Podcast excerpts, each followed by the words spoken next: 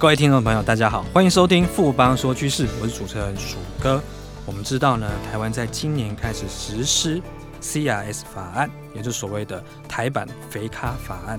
那大家都会相当关心说，那我们在海外资金，因为既然外来慢慢的你会被检查到，那有些人就想说，我干脆就现在我先汇回来，以免未来被查到之后，你可能不但要补税，还要被科罚金。那回到这个问题是。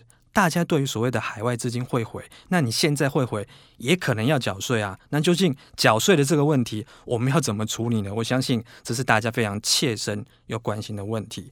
我们今天非常荣幸邀请到富邦证券专家团队的陈秋兰陈协理来跟大家剖析最近相当相当热门的一个话题。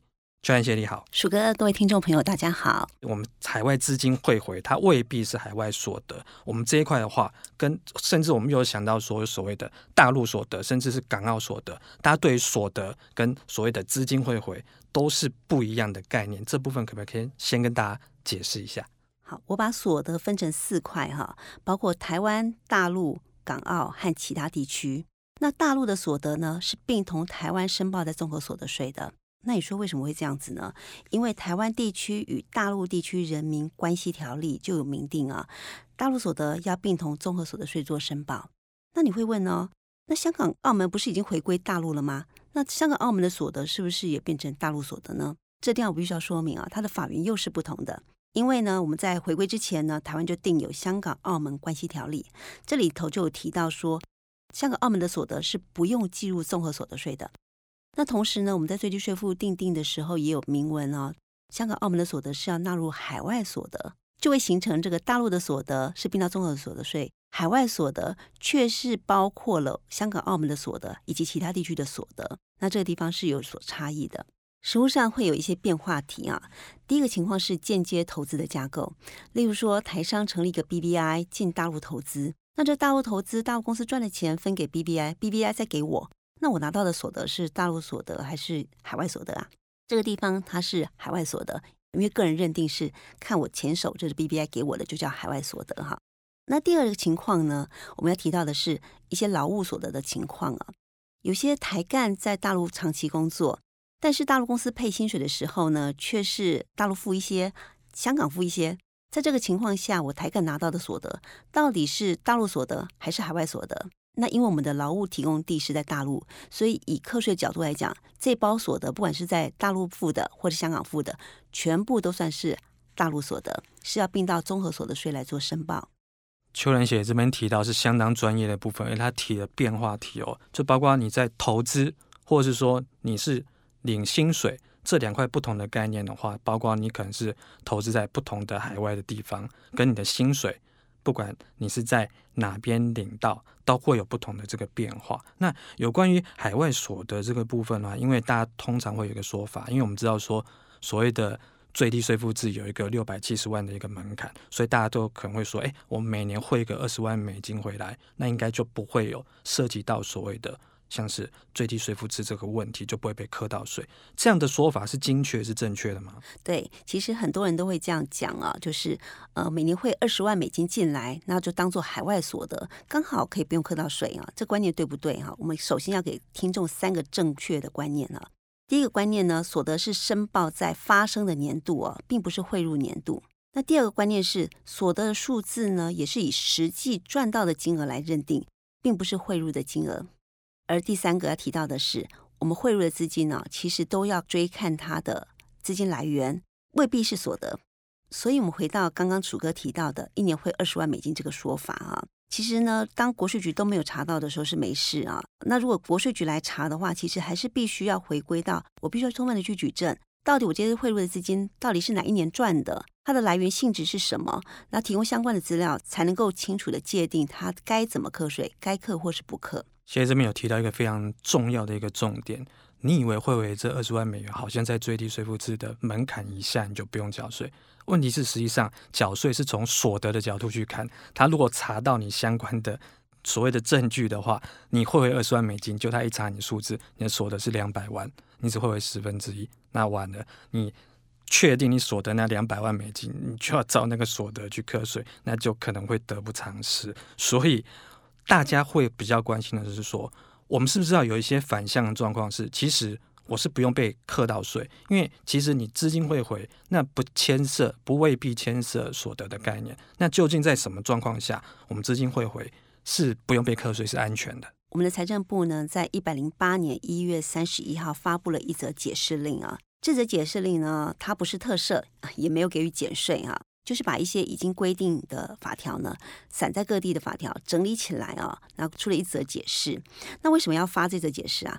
因为很多人不知道，然后就会去很担心，甚至一直去询问财政部啊。所以他就透过这则解释令，把相关的法规一次解释清楚。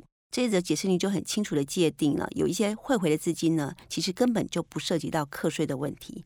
第一种情况就是汇回本金的部分，例如说国人早期汇出去理财啊。或者是说你汇出去借给公司啊，借给个人这样的款项呢？我今天把钱本金收回来，当然不是所得哈。但是呢，当然我必须要提供相对的这个汇出证明。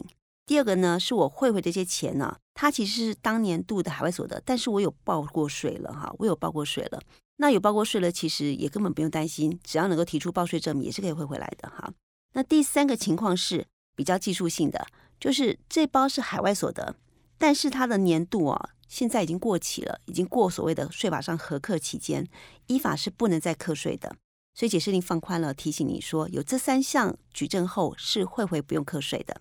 我想，如果汇入的资金是以上的三种情况，那其实就可以开大门走大路把钱汇回来，不用担心。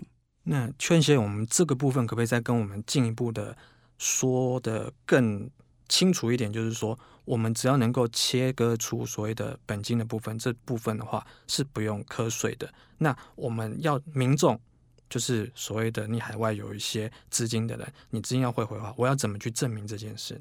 嗯、呃，首先刚刚讲说要拆出以上三种的资金嘛，哈，那最常见的就是拆出本金的概念哈。例如说，我的钱是从台湾汇出去的，应该有台湾当初汇出去的水单。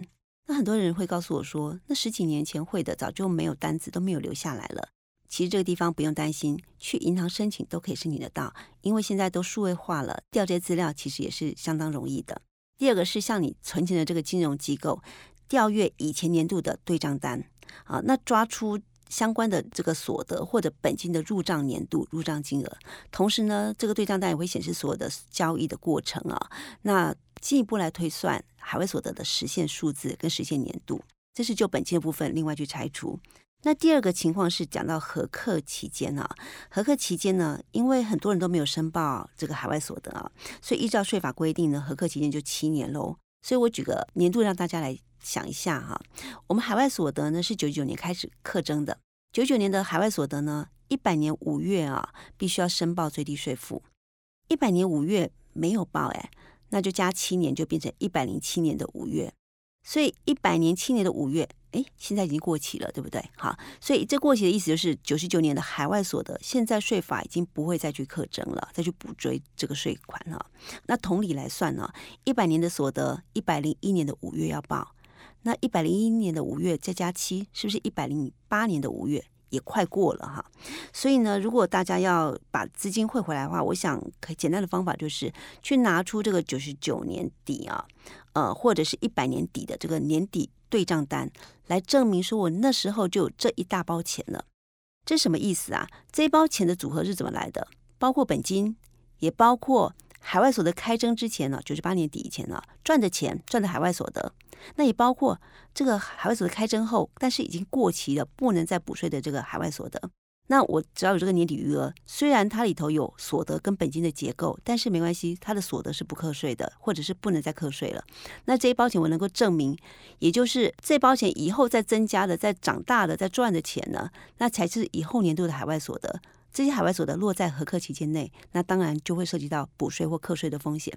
这包切出来以前的钱呢，就不用担心了。那如果我们刚刚提到是所谓的你可以不用缴税的部分，就所谓海外资金汇回那个部分，包括本金，或者说你过了合课期间这些条件，那万一我现在资金汇回的部分是所谓的真正实际存在的一个海外所得，那而且会课到税，那你建议这边我们该怎么处理呢？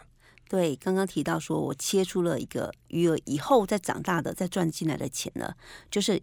可以课税的海外所得了哈，那这包所得我要怎么面对啊？啊。第一个，那先算一下哈，算一下这包所得是应该是某个年度赚多少，依照年度把它切清楚哈。那套到我们以前的申报这个资料当中呢，去看看说当年需要补缴多少的税。那所谓的大家在讨论这个议题，就是我现在面对我已经有漏税的事实了，我该怎么办？第一个情况，我就去面对吧。那面对的代价是什么呢？就是除了刚刚把漏的税补足以外，另外呢，税金机关也会就我所漏的税额哈，依照邮局一年期的定期储金的这个固定利率来算，来加计利息征收哈。现在利息大概一点零四啊，那之前年度稍微高一点，所以呢，呃，以补税加上一点零四趴的这个利息，把税缴足了，这也是一个方法。当然也会有人选择呢，哎，暂时还不想来面对补税的事实哈。那这个情况下就要冒一个风险了，这风险就是，如果因为呃未来汇入很大量的资金，或者是未来 C S 交换了啊、或者是现在这样子少部分少部分自作主张的汇回来，这些汇的钱呢，假设引发了国税局针对这个个案来做深入的查核。那查到了刚刚的这些所没缴的这些税款哦，那政府会加罚金了。罚金就不是刚刚所提到的这个一点零四这样利息这么低的比率啊。那罚金怎么算呢？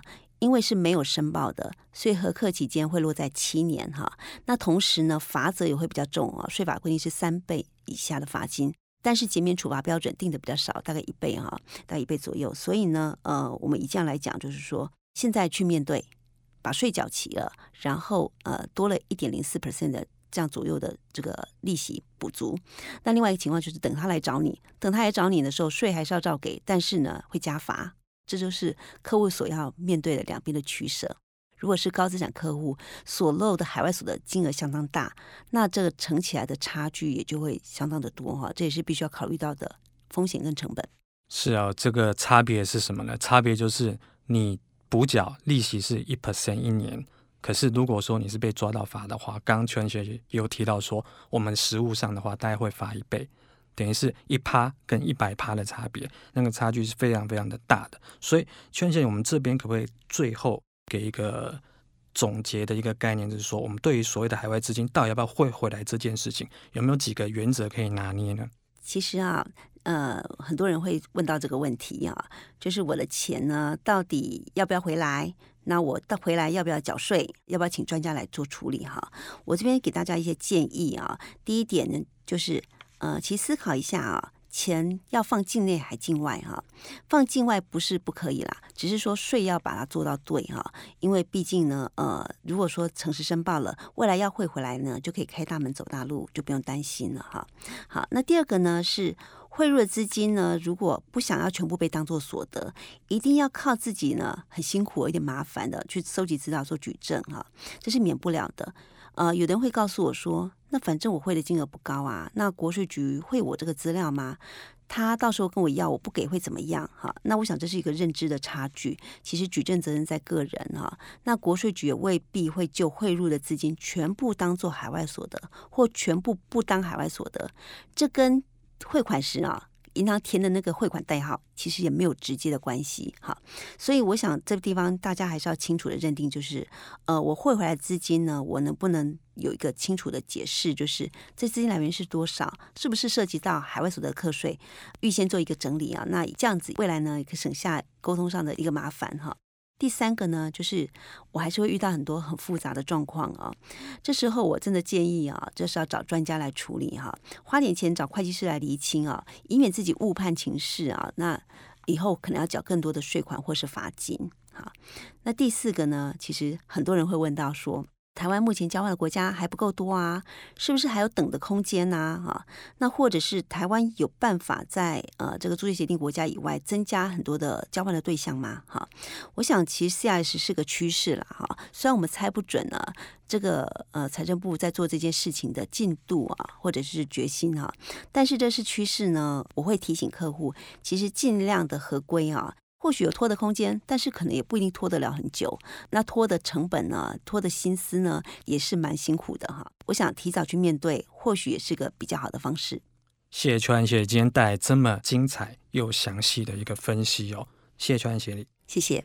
经过今天的节目呢，相信各位听众朋友对所谓的海外资金到底要不要汇回，应该都有更清楚的认识。那也建议听众朋友说，你不妨多听几次，你对整个的概念跟流程应该都会比较清楚。不妨说句是，我是鼠哥，我们下周见。好正，好正，好正啊！你垂涎权证，心动却不敢行动吗？富邦权证真正好正，尾脉波动不调降，不被吃豆腐，百张实单好给力，不会卖不掉，提供回收好贴心，不吃龟苓膏。富邦专属权证网站，电子下单资讯同步更好掌握，投资要人帮，权证找富邦。权证为高杠杆投资商品，有机会在短期间获得极高报酬或蒙受权利金的损失。购买前请先了解相关风险及详阅公开说明书。本公司经目的事业主管机关核准之许可证照字号为经管证总字第零零零七号。